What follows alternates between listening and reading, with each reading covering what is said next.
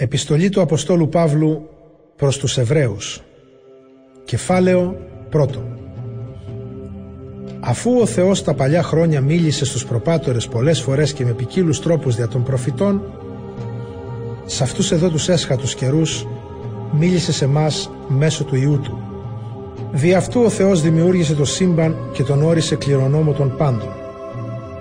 Αυτός είναι η ακτινοβολία του θεϊκού μεγαλείου και η τέλεια έκφραση της θεϊκής υπόστασης και αυτός συγκρατεί το σύμπαν με τη δύναμη του λόγου του. Αφού με το σταυρικό του θάνατο μας καθάρισε από τις αμαρτίες μας, κάθισε ψηλά, στα δεξιά του παντοδύναμου Θεού. Ο Υιός έγινε τόσο ανώτερος από τους αγγέλους, όσο ανώτερο είναι το όνομα που του έδωσε ο Θεός.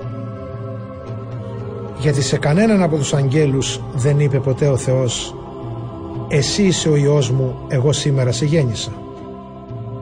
Ούτε πάλι είπε για κανέναν «Εγώ θα είμαι πατέρας του και αυτός θα είναι Υιός μου». Και όταν αλλού παρουσιάζει τον πρωτότοκο Υιό του στην οικουμένη, λέει «Να τον προσκυνήσουν όλοι οι άγγελοι του Θεού». Ενώ για τους αγγέλους λέει «Ο Θεός κάνει σαν ανέμους τους αγγέλους του και αυτούς που τον υπηρετούν τους κάνει σαν πύρινη φλόγα». Στον Υιό λέει η βασιλεία σου Θεέ είναι αιώνια και κυβερνάς τον κόσμο δίκαια. Αγαπάς το δίκαιο και μισείς το άδικο. Γι' αυτό Θεέ σε έχρισε Μεσσία ο Θεός σου με έλεο αγαλιάσεως τιμώντας σε παραπάνω από τους μετόχους σου. Κι αλλού εσύ Κύριε αρχικά στερέωσες στη γη και έργο δικό σου είναι οι ουρανοί. Αυτοί θα εξαφανιστούν ενώ εσύ αιώνια παραμένεις. Τα πάντα θα παλιώσουν σαν ρούχο. Σαν μανδύα θα τους τυλίξεις και θα αλλάξουν. Εσύ όμως παραμένεις πάντα ο ίδιος, τα χρόνια σου ποτέ δεν θα τελειώσουν. Σε κανένα από τους αγγέλους δεν είπε ποτέ ο Θεός «Κάθισε στα δεξιά μου, ως ότου υποτάξω τους εχθρούς σου κάτω από τα πόδια σου». Δεν είναι λοιπόν όλοι οι άγγελοι πνεύματα που υπηρετούν το Θεό και αποστέλλονται από Αυτόν για να βοηθήσουν όσους μέλουν να σωθούν.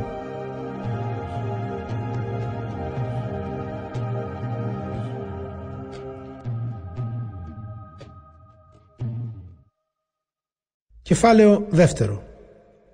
Γι' αυτό και εμείς πρέπει να μένουμε πιο σταθεροί στις αλήθειες που ακούσαμε για να μην ξεστρατήσουμε ποτέ.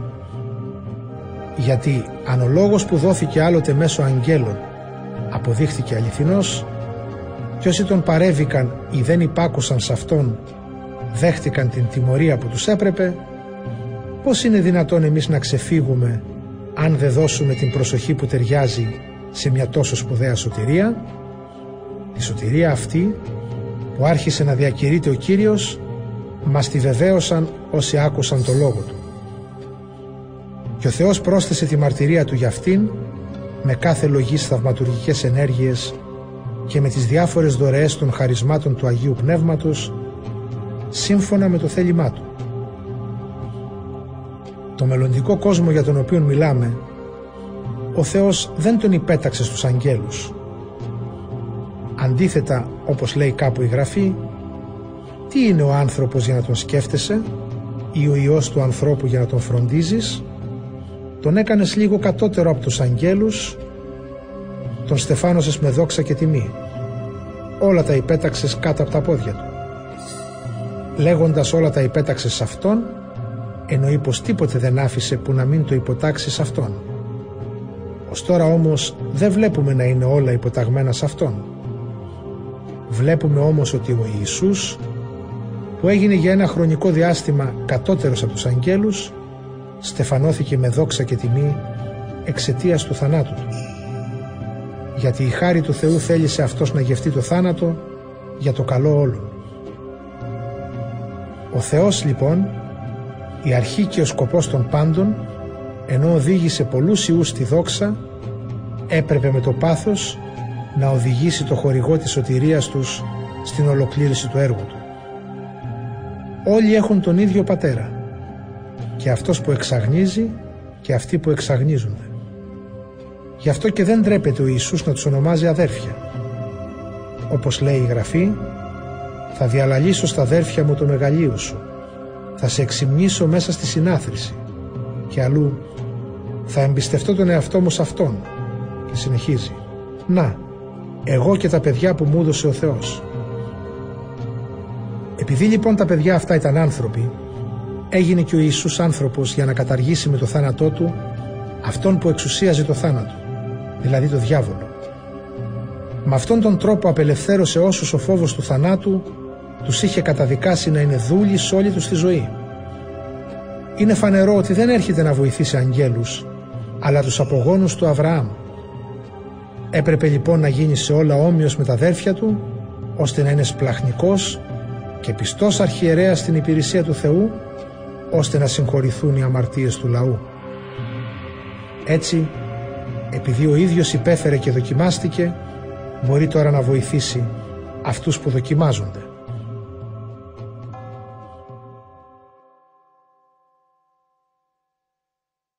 Κεφάλαιο τρίτο Λοιπόν, αδερφοί μου, εσείς που ανήκετε στο Θεό, ο οποίος σας κάλεσε να μετάσχετε στο νέο του κόσμου, κατανοήστε καλά ποιος ήταν ο Ιησούς, ο απεσταλμένος του Θεού και αρχιερέας της πίστεως που ομολογούμε.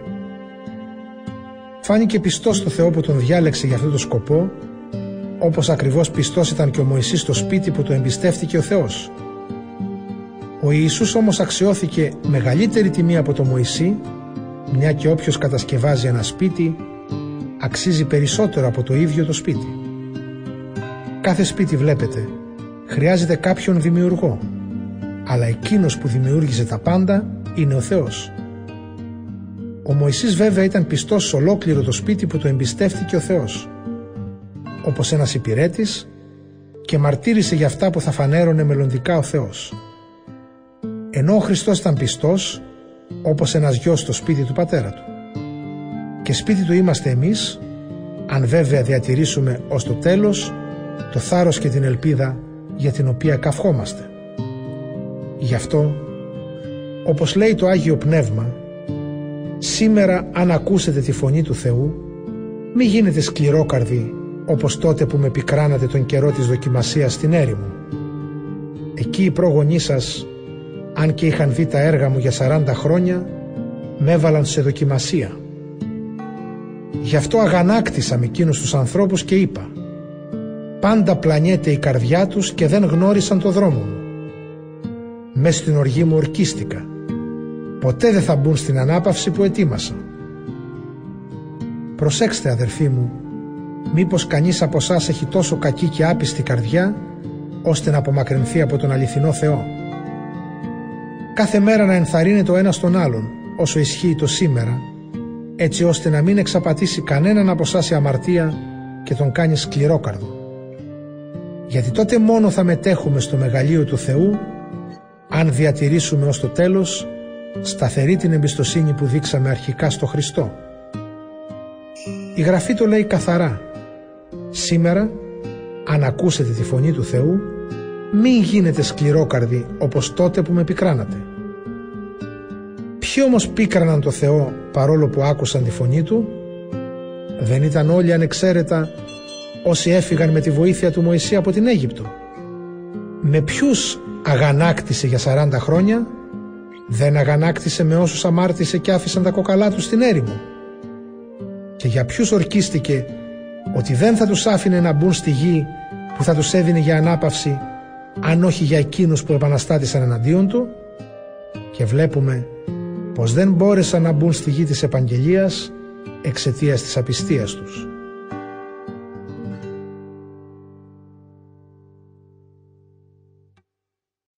Κεφάλαιο τέταρτο Η υπόσχεση ότι θα μπούμε στον τόπο που ετοίμασε ο Θεός για ανάπαυση ισχύει ακόμη. Ας προσέξουμε λοιπόν μήπως κανείς από εσάς βρεθεί απ' έξω; Γιατί και εμείς ακούσαμε τη χαρμόσυνη είδηση όπως και εκείνη στην έρημο. Εκείνος όμως δεν τους ωφέλησε το ότι άκουσαν αυτή την είδηση γιατί δεν αποδέχτηκαν με πίστη αυτά που άκουσαν. Ενώ εμείς που πιστέψαμε θα μπούμε στον τόπο της ανάπαυσης αντίθετα με εκείνους για τους οποίους λέει η Γραφή. Μες στην οργή μου ορκίστηκα ποτέ δεν θα μπουν στη γη της ανάπαυσης που τους ετοίμασα. Και αυτό το είπε παρόλο που το έργο του Θεού είχε ολοκληρωθεί από τότε που δημιούργησε τον κόσμο. Γιατί κάπου στη Γραφή λέει για την έβδομη μέρα τα εξής «Και την έβδομη μέρα σταμάτησε ο Θεός κάθε έργο του και αναπαύτηκε». Και στο σημείο που αναφέραμε ποτέ δεν θα μπουν στη χώρα της ανάπαυσης που τους ετοίμασα. Απομένει λοιπόν ακόμη να μπουν μερικοί στη χώρα της ανάπαυσης και επίσης εκείνοι που άκουσαν τότε τη χαρμόσυνη είδηση δεν μπήκαν σε αυτήν εξαιτίας της απιστίας τους. Γι' αυτό και ο Θεός ορίζει πάλι κάποια μέρα που την ονομάζει σήμερα για την οποία ο Δαβίδ πολλά χρόνια αργότερα είπε όπως αναφέρει η Γραφή «Σήμερα αν ακούσετε τη φωνή του Θεού μη γίνετε σκληρόκαρδοι». Αν λοιπόν ο Ιησούς του Ναβί είχε οδηγήσει εκείνους στον τόπο της ανάπαυσης δεν θα έκανε λόγο ο Θεός για άλλη μεταγενέστερη μέρα. Επομένως υπολείπεται κάποια μέρα που θα αναπαυτεί ο λαός του Θεού όπως ο Θεός το Σάββατο. Γιατί αυτός που θα μπει στη γη της επαγγελίας θα αναπαυτεί και ο ίδιος από τα έργα του όπως ακριβώς και ο Θεός αναπαύτηκε από τα δικά του.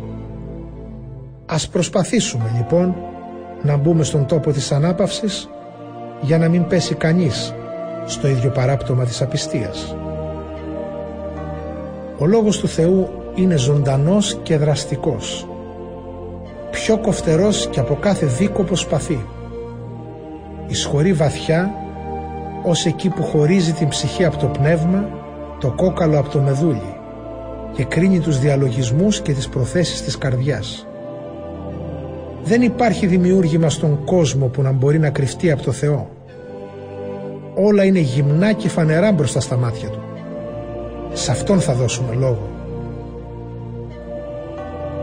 Ας κρατήσουμε λοιπόν σταθερά την πίστη που ομολογούμε. Γιατί έχουμε μέγα αρχιερέα, τον Ιησού, τον Υιό του Θεού, που έφτασε ως το θρόνο του Θεού δεν έχουμε αρχιερέα που να μην μπορεί να συμμεριστεί τις αδυναμίες μας. Αντίθετα, έχει δοκιμαστεί σε όλα. Επειδή έγινε άνθρωπος σαν και μας, χωρίς όμως να αμαρτήσει. Ας πλησιάσουμε λοιπόν με θάρρος το θρόνο της χάριτος του Θεού για να μας πλαχνιστεί και να μας δωρήσει τη χάρη Του την ώρα που τη χρειαζόμαστε.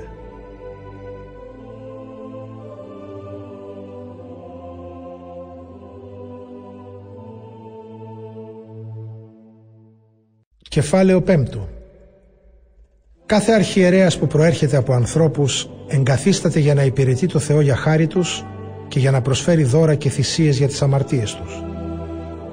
Είναι σε θέση να δείχνει ανοχή σε όσους ζουν στην άγνοια και στην πλάνη αφού και ο ίδιος έχει ανθρώπινες αδυναμίες. Εξαιτίας τους είναι υποχρεωμένος να προσφέρει, όπως για το λαό, έτσι και για τον εαυτό του, θυσίες για τη συγχώρηση των αμαρτιών. Επίσης, κανένας δεν παίρνει μόνος του αυτή την τιμή, αλλά όταν τον καλέσει ο Θεός, όπως ακριβώς κάλεσε τον Ααρών. Έτσι και ο Χριστός δεν τίμησε ο ίδιος τον εαυτό του με το αξίωμα του αρχιερέα, αλλά του το έδωσε εκείνος που του είπε «Εσύ είσαι ο Υιός μου, εγώ σήμερα σε γέννησα». Σε ένα άλλο σημείο η Γραφή λέει «Εσύ είσαι ιερέας για πάντα όπως ο Μελχισεδέκ. Ο Χριστός κατά τη διάρκεια της επίγειας ζωής του με δυνατές κραυγές και δάκρυα απίφθινε προσευχές και οικεσίες στο Θεό που μπορούσε να τον σώσει από το θάνατο. Και εισακούστηκε από το Θεό για την ευλάβειά του. Αν και ήταν Υιός, έμαθε μέσα από τα παθήματά του την υπακοή. Έτσι ολοκλήρωσε το έργο και ανακηρύχθηκε από το Θεό αρχιερέας όπως ο Μελχισεδέκ και έγινε η αιτία να σωθούν για πάντα όλοι όσοι υπακούνε σε Αυτόν. Για αυτό το θέμα πολλά μπορούμε να σας πούμε. Είναι όμως δύσκολο να εξηγηθούν γιατί δεν δείχνετε προθυμία να τα καταλάβετε. Εσείς έπρεπε να ήσασταν δάσκαλοι έπειτα από τόσον καιρό. Παρ' όλα αυτά έχετε πάλι ανάγκη να διδαχτείτε και τα βασικά ακόμα στοιχεία του Λόγου του Θεού. Καταντήσατε να έχετε ανάγκη από γάλα και όχι από στέρεη τροφή. Γιατί όποιος τρέφεται με γάλα δεν έχει την πείρα να διακρίνει το καλό από το κακό αφού είναι ακόμα νήπιος. Η στέρεη τροφή είναι για τους ορίμους, οι οποίοι με τη συνεχή χρήση έχουν εξασκήσει τα αισθητήρια οργανά τους για να μπορούν να διακρίνουν το καλό από το κακό.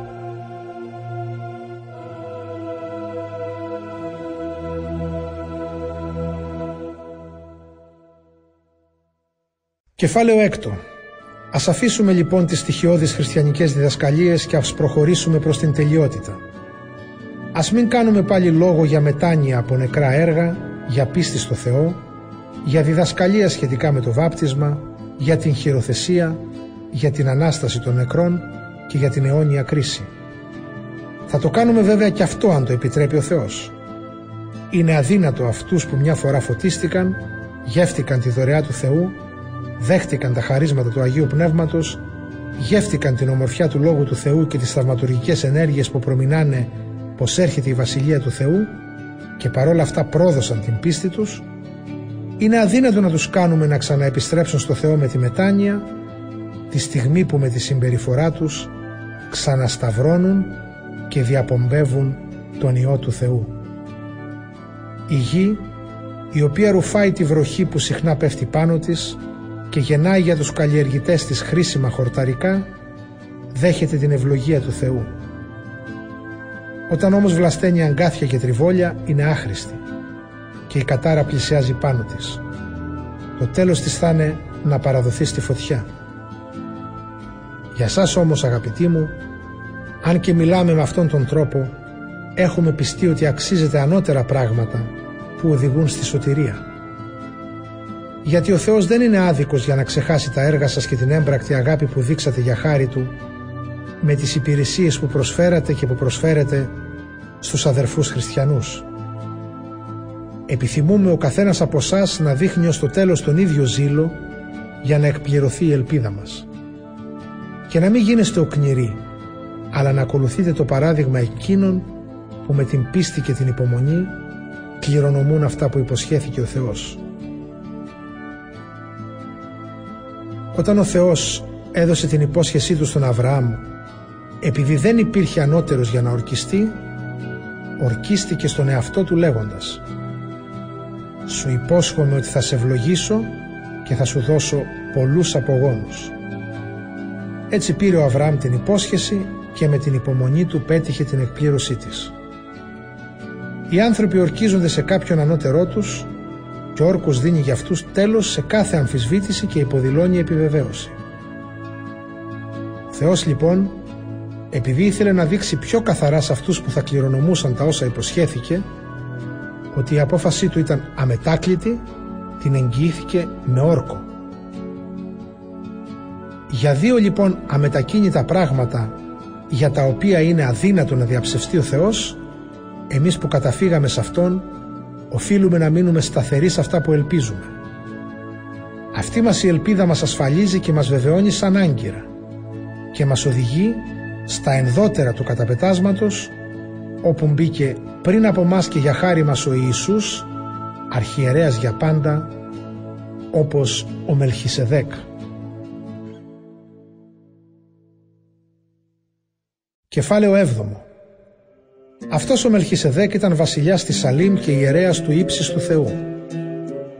Όταν ο Αβραάμ επέστρεφε από την νικηφόρα μάχη του κατά των βασιλέων, τον συνάντησε ο Μελχισεδέκ και τον ευλόγησε. Ο Αβραάμ του έδωσε το ένα δέκατο από τα λάφυρα.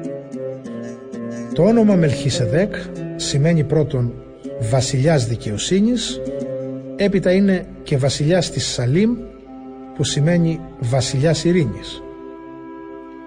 Κανείς δεν ξέρει τον πατέρα ή τη μητέρα του ή το γενεαλογικό του δέντρο, ούτε πότε γεννήθηκε ή πότε πέθανε. Παραμένει λοιπόν ο Μελχισεδέκ παντοτινά ιερέας και μοιάζει έτσι με τον Υιό του Θεού. Σκεφτείτε πόσο μεγάλος ήταν ο Μελχισεδέκ ώστε ο προπάτοράς μας ο Αβραάμ του έδωσε το ένα δέκατο από όλα του τα λάφυρα.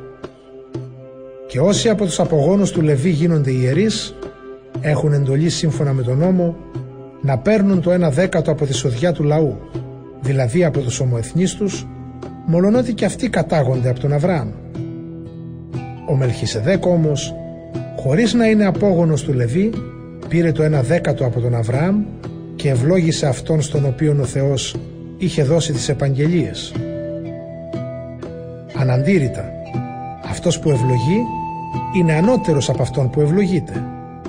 Και ενώ οι Λεβίτες που συγκεντρώνουν τη δεκάτη είναι κοινή θνητή, ο Μελχισεδέκ, όπως μαρτυρούν οι γραφές, ζει. Θα μπορούσε μάλιστα να πει κανείς πως δίνοντας ο Αβραάμ το ένα δέκατο, έδωσε τη δεκάτη και ο Λεβί. Αυτός δηλαδή που είχε πάρει την εντολή να την εισπράττει. Δεν ήταν βέβαια γεννημένος ακόμα, ήταν όμως στο σώμα του προπάτορά του Αβραάμ όταν τον τελευταίο τον συνάντησε ο Μελχισεδέκ. Αν η Λεβιτική ιεροσύνη οδηγούσε στην τελειότητα, γιατί από τον νόμο αυτή η ιεροσύνη δόθηκε στο λαό, ποια ανάγκη υπήρχε να εμφανιστεί νέο είδος ιεροσύνης όπως εκείνη του Μελχισεδέκ, δεν αρκούσε η ιεροσύνη από τη γενιά του Ααρών. Όταν όμως αλλάζει ο φορέας της ιεροσύνης, τότε αναγκαστικά αλλάζει και ο νόμος. Και ο Κύριος μας, για τον οποίο λέγονται τα παραπάνω, ανήκε σε άλλη φυλή, από την οποία κανείς δεν υπηρέτησε ως ιερέα στο θυσιαστήριο. Όλοι ξέρουμε πως γεννήθηκε από τη φυλή Ιούδα, για την οποία ο Μωυσής δεν έκανε καθόλου λόγο για ιεροσύνη. Αυτό γίνεται ακόμη σαφέστερο. Εμφανίζεται ένας άλλος ιερέας όμοιος με τον Μελχισεδέκ. Όχι σύμφωνα με τις επιταγές του ανθρώπινου νόμου, αλλά με τη δύναμη που δίνει μια δίχως τελειωμό ζωή.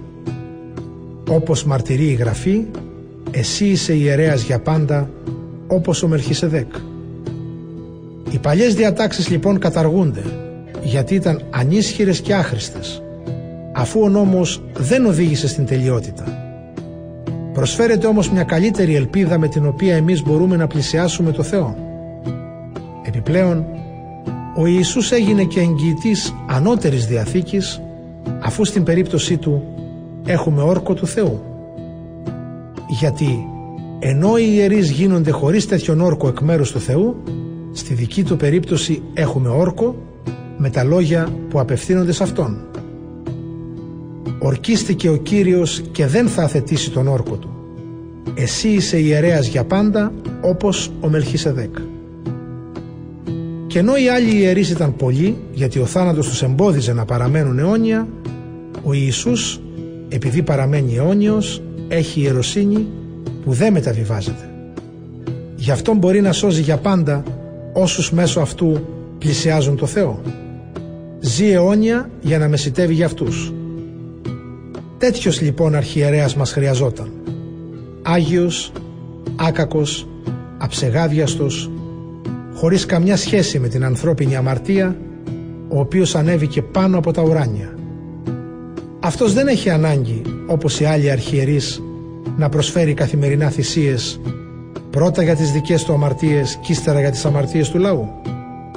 Αυτό το έκανε μια για πάντα, προσφέροντας τον ίδιο τον εαυτό του. Ο νόμος εγκαθιστά αρχιερείς, ανθρώπους με ατέλειες. Τα λόγια όμως του όρκου, ο οποίος δόθηκε μετά τον νόμο, εγκαθιστούν αρχιερέα τον Υιό, που είναι και παραμένει αιώνια τέλειος.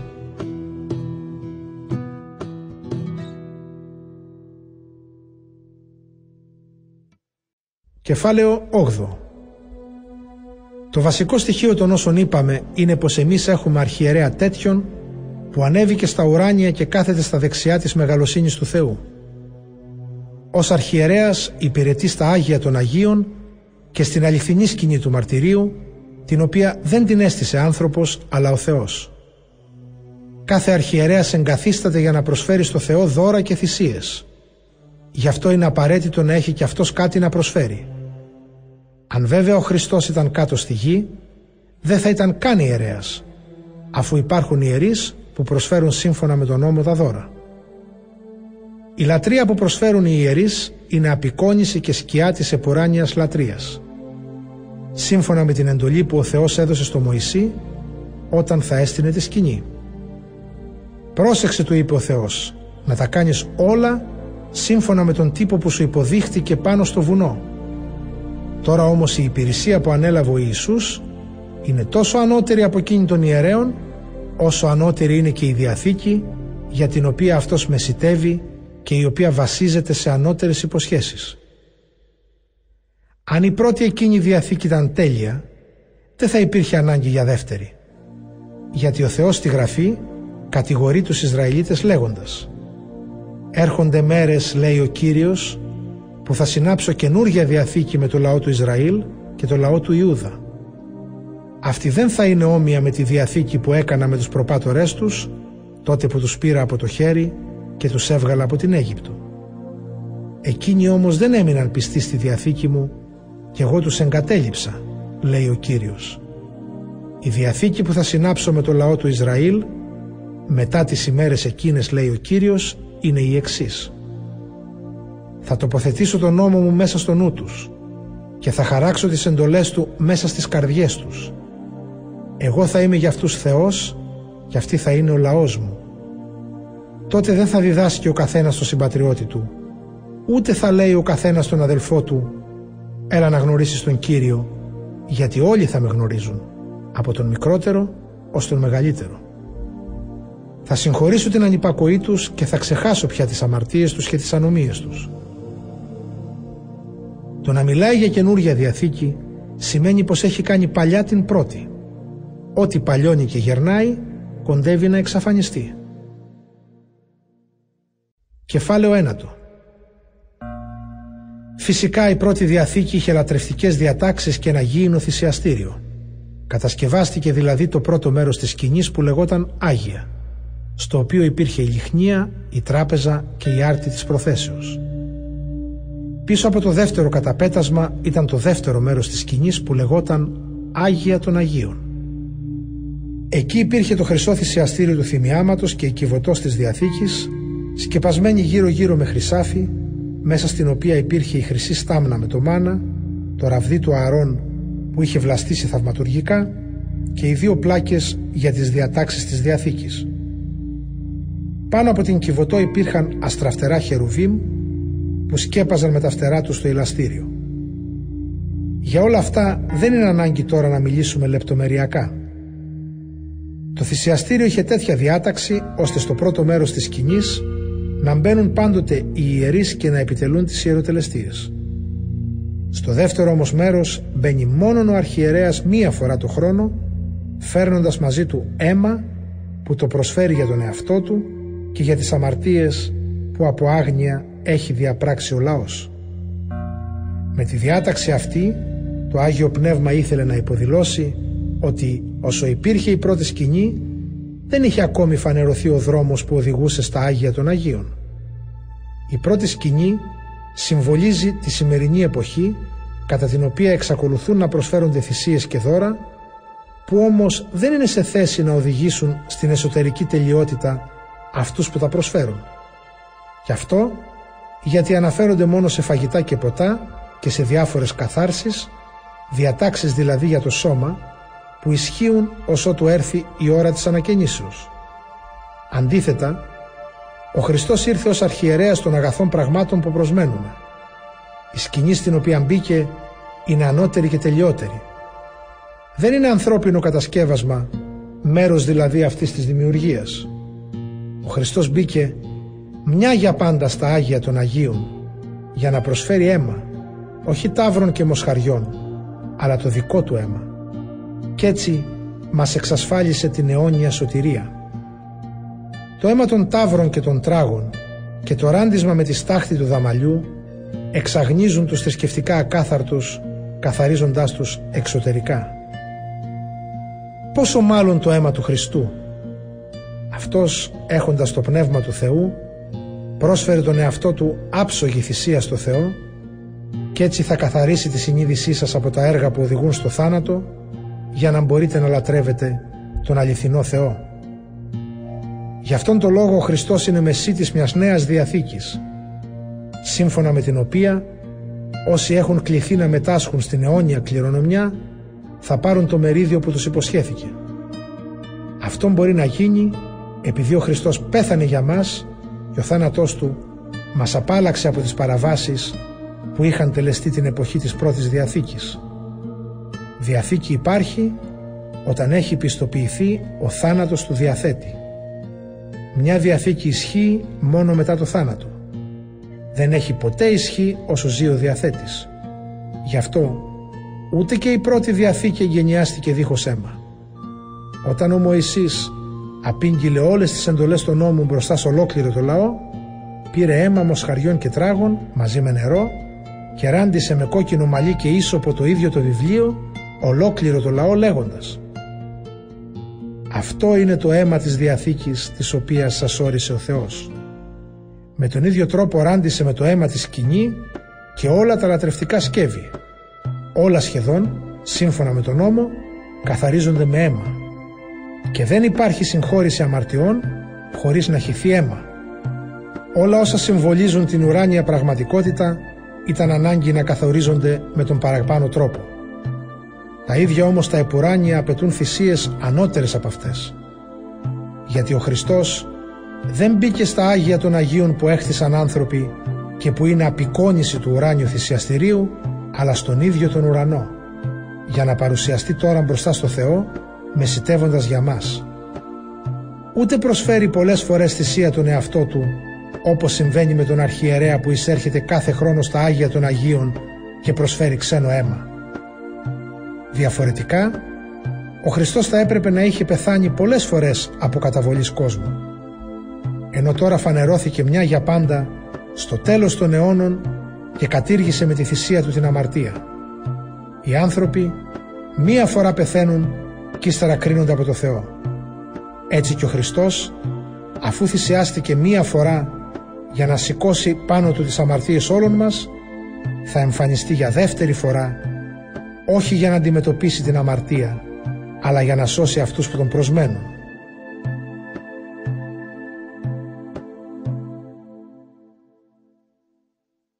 Κεφάλαιο 10 Αφού ο νόμος αποτελεί σκιά των μελλοντικών αγαθών και όχι την ίδια την εικόνα της πραγματικότητας, δεν μπορεί ποτέ να οδηγήσει στην τελειότητα αυτούς που διαρκώς κάθε χρόνο προσέρχονται για να προσφέρουν τις ίδιες θυσίες. Αλλιώς, αυτές θα είχαν πάψει να προσφέρονται. Γιατί αν είχαν μια φορά καθαριστεί όσοι λάτρευαν με αυτόν τον τρόπο το Θεό, δεν θα είχαν πια καμιά συνέστηση ενοχής για τις αμαρτίες τους. Με τις θυσίες όμως αυτές γίνεται κάθε χρόνο υπόμνηση των αμαρτιών. Γιατί το αίμα των τάβρων και των τράγων δεν έχει τη δύναμη να αφαιρεί αμαρτίες. Γι' αυτό, κατά τον ερχομό του στον κόσμο, ο Χριστός είπε στο Θεό «Δεν θέλεις θυσίες και προσφορές, αλλά μου ετοίμασες ανθρώπινο σώμα. Δεν σου αρέσουν ολοκαυτώματα και θυσίες για συγχώρηση αμαρτιών». Τότε είπα «Να με Θεέ, έρχομαι να κάνω το θέλημά σου, όπως είναι γραμμένο για μένα στο νόμο». Αφού είπε πρώτα «Δεν θέλεις θυσίες και προσφορές και δεν σου αρέσουν ολοκαυτώματα και θυσίες για συγχώρηση αμαρτιών», που προσφέρονται σύμφωνα με τις διατάξεις του νόμου, ύστερα είπε «Να με, έρχομαι να κάνω το θέλημά σου». Αναιρεί δηλαδή τις παλαιές θυσίες και τις αντικαθιστά με τη δική του. Εξαιτίας αυτού του θελήματος έχουμε εξαγνιστεί μια για πάντα με την προσφορά του σώματος του Ιησού Χριστού. Όλοι οι ιερείς λειτουργούν καθημερινά και προσφέρουν πολλές φορές τις ίδιες θυσίες, που όμως ποτέ δεν μπορούν να εξαλείψουν αμαρτίες. Αντίθετα, ο Ιησούς πρόσφερε για τις αμαρτίες μία θυσία για πάντα και έπειτα κάθισε στα δεξιά του Θεού, από τότε περιμένει ως ότου υποταχθούν κάτω από τα πόδια του οι εχθροί του. Γιατί με μία μόνο προσφορά οδήγησε στην τελειότητα για πάντα αυτούς που εξαγνίστηκαν με το αίμα του. Αυτό μας το επιβεβαιώνει και το Άγιο Πνεύμα. Στην αρχή λέει «Η Διαθήκη που θα συνάψω μαζί τους μετά τις ημέρες εκείνες, λέει ο Κύριος, είναι η εξής. Θα τοποθετήσω τον νόμο μου μέσα στις καρδιές τους και θα χαράξω τις εντολές του μέσα στο νου τους και θα ξεχάσω πια τις αμαρτίες τους και τις παρανομίες τους. Είναι φανερό πως όπου υπάρχει συγχώρηση αμαρτιών δεν χρειάζεται θυσία για αυτές. Το αίμα του Ιησού λοιπόν αδερφοί μου μας δίνει θάρρος να μπαίνουμε στα Άγια των Αγίων από το νέο δρόμο που οδηγεί στη ζωή. Αυτόν μας τον εγγενίασε πρόσφατα ο Ιησούς με το καταπέτασμα, δηλαδή με το σώμα του. Έτσι έχουμε ένα μεγάλο ιερέα επικεφαλής του οίκου του Θεού. Γι' αυτό ας πλησιάζουμε το Θεό με ειλικρινή διάθεση και με βεβαιότητα στην πίστη μας, με την καρδιά καθαρή από τις κακές διαθέσεις και με το σώμα πλημμένο με καθαρό νερό. Ας μένουμε σταθεροί στην ελπίδα που ομολογούμε, γιατί εκείνος που έδωσε τις υποσχέσεις κρατάει το λόγο του. Ας φροντίζουμε ο ένας τον άλλον παροτρύνοντάς τον στην αγάπη και στα καλά έργα. Ας μην εγκαταλείπουμε τις θρησκευτικές μας συνάξεις, όπως συνηθίζουν μερικοί, αλλά ας ενισχύει ο ένας τον άλλον, τώρα μάλιστα που βλέπετε να πλησιάζει η ημέρα του Κυρίου. Γιατί, αν ζούμε στην αμαρτία με τη θέλησή μας παρόλο που γνωρίσαμε καλά την αλήθεια, δεν απομένει πια καμιά θυσία για τη συγχώρηση των αμαρτιών μας. Αντίθετα, μας περιμένει φοβερή κρίση και τρομερή φωτιά που θα καταφάει αυτούς που είναι αντίθετοι στο Θεό. Αν κανείς παραβεί το μοσαϊκό νόμο, θανατώνεται χωρίς έλεος. Άμα καταθέσουν δύο ή τρεις μάρτυρες. Σκεφτείτε πόσο αυστηρότερη τιμωρία αξίζει εκείνος που εξευτέλισε τον Υιό του Θεού, που θεώρησε χωρίς αξία το αίμα της Νέας Διαθήκης με το οποίο εξαγνίστηκε και που εξύβρισε το Άγιο Πνεύμα το οποίο του δόρισε τη χάρη. Ξέρουμε ποιος είναι αυτός που είπε «Σε μένα ανήκει η εκδίκηση, εγώ θα ανταποδώσω», λέει ο Κύριος. Και το άλλο, ο Κύριος θα κρίνει το λαό του. Είναι φοβερό να πέσει κανείς στα χέρια του αληθινού Θεού. Να θυμάστε τις μέρες που πέρασαν, τότε που γνωρίσατε την αλήθεια και αγωνιστήκατε και υπομείνατε πολλά παθήματα. Άλλους από εσάς τους διαπόμπευαν με βρισχές και διωγμούς κι άλλοι συμπαραστεκόσασταν σε εκείνους που περνούσαν τέτοιες στιγμές. Συμπάσχατε με μένα τον φυλακισμένο και αντιδρούσατε με χαρά όταν άρπαζαν τα υπάρχοντά σας γιατί ξέρατε πως είχατε καλύτερη και μόνιμη περιουσία. Μη χάσετε λοιπόν το θάρρος σας που θα ανταμυφθεί πλουσιοπάροχα. Χρειάζεστε υπομονή για να κάνετε το θέλημα του Θεού και να καρποθείτε αυτό που υποσχέθηκε. Όπως λέει η Γραφή, λίγο ακόμη και φτάνει ο ερχόμενος, δεν θα αργήσει. Ο δίκαιος εξαιτίας της πίστεώς του θα ζήσει. Αν όμως δηλιάσει, θα δυσαρεστηθώ με αυτόν. Εμείς όμως δεν είμαστε από εκείνους που υποχωρούν και χάνονται, αλλά από αυτούς που πιστεύουν και σώζονται. Κεφάλαιο ενδέκατο. Πίστη σημαίνει σιγουριά για αυτά που ελπίζουμε και βεβαιότητα για αυτά που δεν βλέπουμε. Με αυτήν απέκτησαν και οι προπάτορές μας την καλή μαρτυρία. Με την πίστη καταλαβαίνουμε ότι ο Θεός με το λόγο του δημιούργησε το σύμπαν και ότι, συνεπώς, κάθε τι που βλέπουμε δημιουργήθηκε από κάτι που δεν φαίνεται. Επειδή ο Άβελ πίστευε στο Θεό, πρόσφερε καλύτερη θυσία από τον Κάιν. Με αυτήν την πίστη θεωρήθηκε δίκαιος από το Θεό που έδωσε τη μαρτυρία του πάνω στα δώρα του και με αυτήν, αν και πεθαμένος, μας μιλάει ακόμη. Ο Ενόχ, επειδή πίστευε στο Θεό, μεταφέρθηκε στον ουρανό και δεν γνώρισε θάνατο. Δεν τον έβρισκε κανείς στον κόσμο, γιατί τον είχε μεταθέσει ο Θεός. Η Γραφή μαρτυρεί ότι πριν από τη μετάστασή του ο Ενόχ είχε ευαρεστήσει το Θεό. Χωρίς όμως πίστη είναι αδύνατο να ευαριστήσει κανείς το Θεό, γιατί αυτός που τον πλησιάζει πρέπει να πιστεύει ότι υπάρχει Θεός και ότι ανταμείβει όσους τον αποζητούν. Χάρη στην πίστη του ο Νόε, μολονότι δεν έβλεπε ακόμη τα πράγματα για τα οποία τον είχε προειδοποιήσει ο Θεός, υπάκουσε σε Αυτόν και κατασκεύασε την Κιβωτό για να σώσει την οικογένειά του.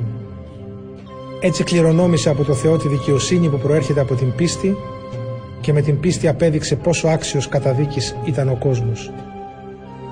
Με την πίστη ο Αβραάμ υπάκουσε στο Θεό που τον καλούσε να φύγει για τη χώρα που θα κληρονομούσε και έφυγε χωρίς να ξέρει που πηγαίνει. Με πίστη εγκαταστάθηκε στη γη που του είχε υποσχεθεί ο Θεός, ξένος σε άγνωστη χώρα, ζώντας σε σκηνές με τον Ισαάκ και τον Ιακώβ, που ήταν και αυτοί κληρονόμοι της ίδιας υποσχέσεως. Γι' αυτό γιατί περίμενε την πόλη που θα είχε στέρεα θεμέλια και που αρχιτέκτονας και δημιουργός της θα ήταν ο Θεός. Με την πίστη του Αβραάμ απέκτησε ακόμα και η Σάρα την ικανότητα να δεχτεί το σπέρμα και να γεννήσει παρά τη μεγάλη ηλικία της, επειδή ο Αβραάμ θεώρησε αξιόπιστο το Θεό που του το υποσχέθηκε. Έτσι, από έναν άνθρωπο που μάλιστα δεν μπορούσε πια να τεκνοποιήσει, ήρθαν στη ζωή απόγονοι αμέτρητοι όπως τα άστρα του ουρανού, αναρρύθμιτοι όπως η άμμος στην ακροθαλασσιά. Όλοι αυτοί πέθαναν με εμπιστοσύνη στο Θεό, χωρίς να έχουν μπει στη γη της επαγγελίας. Απλώς την είδαν από μακριά τη χαιρέτησαν και διακήρυξαν ότι είναι ξένοι και περαστικοί πάνω στη γη. Ασφαλώς, όσοι εκφράζονται έτσι, δείχνουν πως επιζητούν μια μόνιμη πατρίδα. Γιατί, αν είχαν το νου τους πίσω, στη χώρα από όπου είχαν φύγει, θα είχαν βρει μια ευκαιρία να ξαναγυρίσουν. Τώρα όμως λαχταρούν μια καλύτερη πατρίδα, δηλαδή την επουράνια. Γι' αυτό και δεν τρέπεται ο Θεός να λέγεται Θεός τους, γιατί τους έχει ετοιμάσει μια μόνιμη πολιτεία. Με την πίστη πρόσφερε ο Αβραάμ τον Ισαάκ όταν δοκιμάστηκε από το Θεό. Αυτός που πήρε τις υποσχέσεις του Θεού πρόσφερε θυσία το μονάκριβο γιο του μολονότι του είχε υποθεί. Από τον Ισαάκ θα προέλθουν οι απόγονοί σου. Ο Αβραάμ σκέφτηκε πως ο Θεός μπορούσε και τους νεκρούς να ξαναφέρει στη ζωή. Μπορούμε λοιπόν να πούμε πως στην ουσία ο Αβραάμ πήρε το γιο του πίσω από τους νεκρούς. Με την πίστη έδωσε ο Ισαάκ στον Ιακώβ και στον Ισάφ τις ευλογίες του, οι οποίες αναφέρονταν σε υποσχέσεις που επρόκειτο να εκπληρωθούν. Με την πίστη ο Ιακώβ όταν πέθαινε, ευλόγησε και τους δυο γιους του Ιωσήφ και προσκύνησε το Θεό ακουμπώντας την άκρη του ραβδιού του. Επειδή πίστευε ο Ιωσήφ όταν πέθαινε, μίλησε για την έξοδο των Ισραηλιτών και έδωσε εντολές για τα οστά του. Με την πίστη οι γονείς του Μωυσή τον έκρυβαν για τρεις μήνες μετά τη γέννησή του. Είδαν ότι το βρέφος ήταν πολύ χαριτωμένο και δεν φοβήθηκαν τη διαταγή του βασιλιά. Με την πίστη ο Μωυσής, όταν πια μεγάλωσε, αρνήθηκε να ονομάζεται γιος της κόρης του Φαραώ. Προτίμησε να υποφέρει μαζί με το λαό του Θεού παρά να απολαμβάνει την πρόσκαιρη αμαρτωλή ζωή. Θεώρησε μεγαλύτερο πλούτο από τους θησαυρούς της Αιγύπτου τον εξευτελισμό σαν εκείνον που υπέφερε ο Χριστός γιατί απέβλεπε στην ανταπόδοση. Με την πίστη εγκατέλειψε την Αίγυπτο χωρίς να φοβηθεί την οργή του βασιλιά γιατί παρέμενε σταθερό στην πίστη του στον αόρατο Θεό σαν να τον έβλεπε.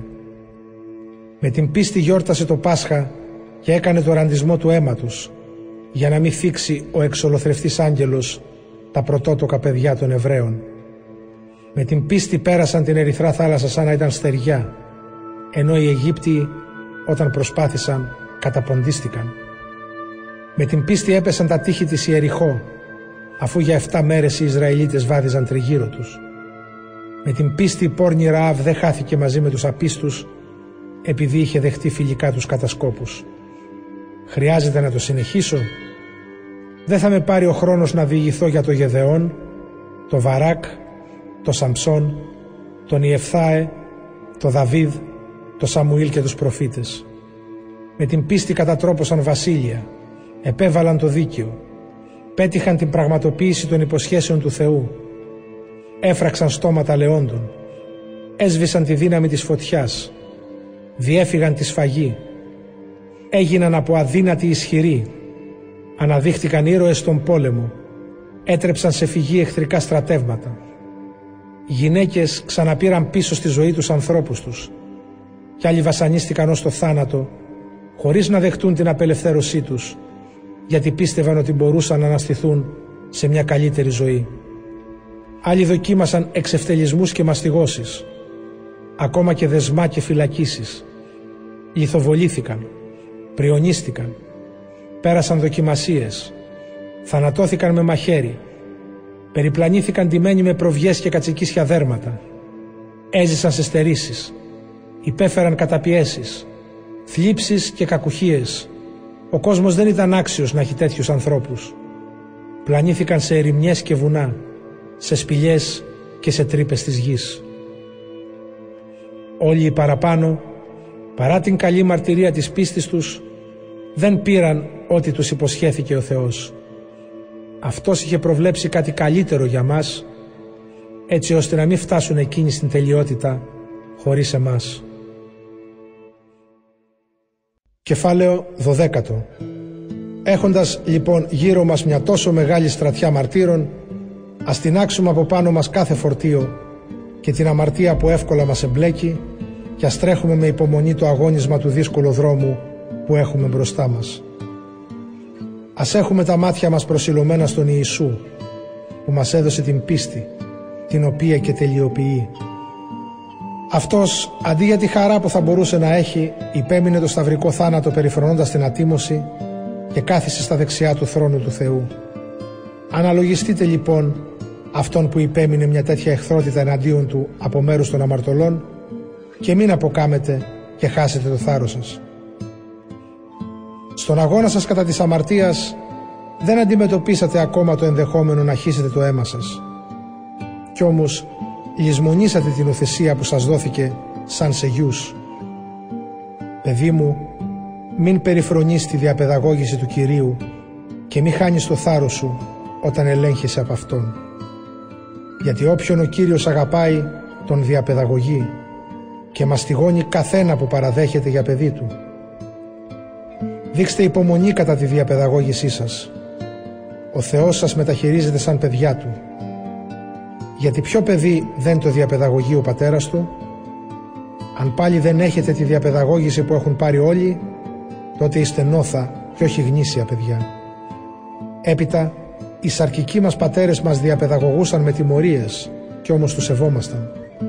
Δεν θα πρέπει πολύ περισσότερο να υποταχθούμε στον πατέρα των πνευμάτων για να κερδίσουμε την πραγματική ζωή. Οι πρώτοι μας διαπαιδαγώγησαν όπως αυτοί νόμιζαν για λίγο χρόνο. Εκείνος για το καλό μας, για να μετάσχουμε στην αγιότητά Του. Η διαπαιδαγώγηση ποτέ δεν φαίνεται στην αρχή να προξενεί χαρά αλλά λύπη. Αργότερα όμως αποφέρει ειρήνη και δικαιοσύνη σε αυτούς που διαπαιδαγωγήθηκαν.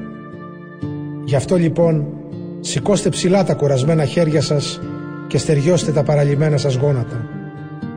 Ας βαδίσουν σε ίσιους δρόμους τα πόδια σας για να μην εξαρθρωθούν τα χολά μέλη σας αλλά να γιοτρευτούν. Να επιδιώκετε την ειρήνη με όλους. Επιδιώκετε για την αγιότητα χωρίς την οποία κανείς δεν θα αντικρίσει τον Κύριο. Προσέχετε μήπως κανείς από σας βρεθεί μακριά από την χάρη του Θεού. Μήπως υπάρχει καμία ρίζα πίκρας που θα φυτρώσει και θα προξενήσει ενοχλήσεις και έτσι θα μολυνθούν πολλοί από αυτήν. Μήπως υπάρχει κανένας πόρνος ή με κοσμικό φρόνημα όπως ο Ισάφ, ο οποίος για ένα πιάτο φαΐ πούλησε τα δικαιώματά του του πρωτοτόκου. Ξέρετε βέβαια πως αργότερα όταν θέλησε να πάρει την ευλογία αποδοκιμάστηκε. Δεν μπόρεσε να αλλάξει τη γνώμη του πατέρα του αν και το επιδίωξε με δάκρυα. Δεν προσήλθατε στο όρο Σινά που μπορεί κανείς να το ψηλαφίσει και που κάηκε με φωτιά και καλύφθηκε με ομίχλη, σκοτάδι και θύελα. Εκεί ακούστηκε ο ήχος της σάλπιγγας και η τρομερή εκείνη φωνή που όσοι την άκουσαν παρακαλούσαν να μην ακούσουν άλλη λέξη. Δεν μπορούσαν να αντέξουν τη διαταγή και θηρίο ακόμη αν αγγίξει το βουνό θα λιθοβοληθεί. Ήταν μάλιστα τόσο φοβερό το φαινόμενο ώστε ο Μωυσής είπε «Είμαι γεμάτος φόβο και τρόμο». Αντίθετα, εσείς προσήλθατε στο όρος Σιών, στην πόλη του αληθινού Θεού, στην επουράνια Ιερουσαλήμ, σε μυριάδες αγγέλους, σε πανηγύρι και σε σύναξη των πρωτοτόκων ιών του Θεού, που τα ονόματά τους έχουν καταγραφεί στους ουρανούς. Προσήλθατε στο Θεό, που είναι κριτής των πάντων και σε πνεύματα δίκαιων ανθρώπων που έχουν φτάσει στην τελείωση. Και στον Ιησού, με σύτη νέας διαθήκης και σε αίμα εξαγνισμού, που ο Θεός το εισακούει καλύτερα από το αίμα του Άβελ. Προσέχετε λοιπόν να μην αρνηθείτε τη φωνή αυτού που σας μιλάει, γιατί αν εκείνοι δεν ξέφυγαν τη τιμωρία όταν αρνήθηκαν να ακούσουν εκείνον που τους δίδαξε πάνω στη γη, πολύ περισσότερο δεν θα ξεφύγουμε εμείς αν απαρνηθούμε εκείνον που μας μιλάει από τους ουρανούς. Η φωνή του σάλεψε τότε τη γη, μα τώρα έδωσε τούτη εδώ την υπόσχεση. Θα σαλέψω ακόμα μια φορά όχι μόνο τη γη αλλά και τον ουρανό.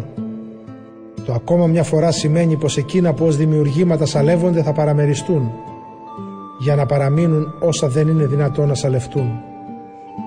Γι' αυτό ας είμαστε ευγνώμονες που μας προσφέρεται μια ασάλευτη βασιλεία και ας λατρεύουμε το Θεό με τρόπο ευάρεστο, με σεβασμό και με ευλάβεια, γιατί ο Θεός μας είναι φωτιά που κατακαίει.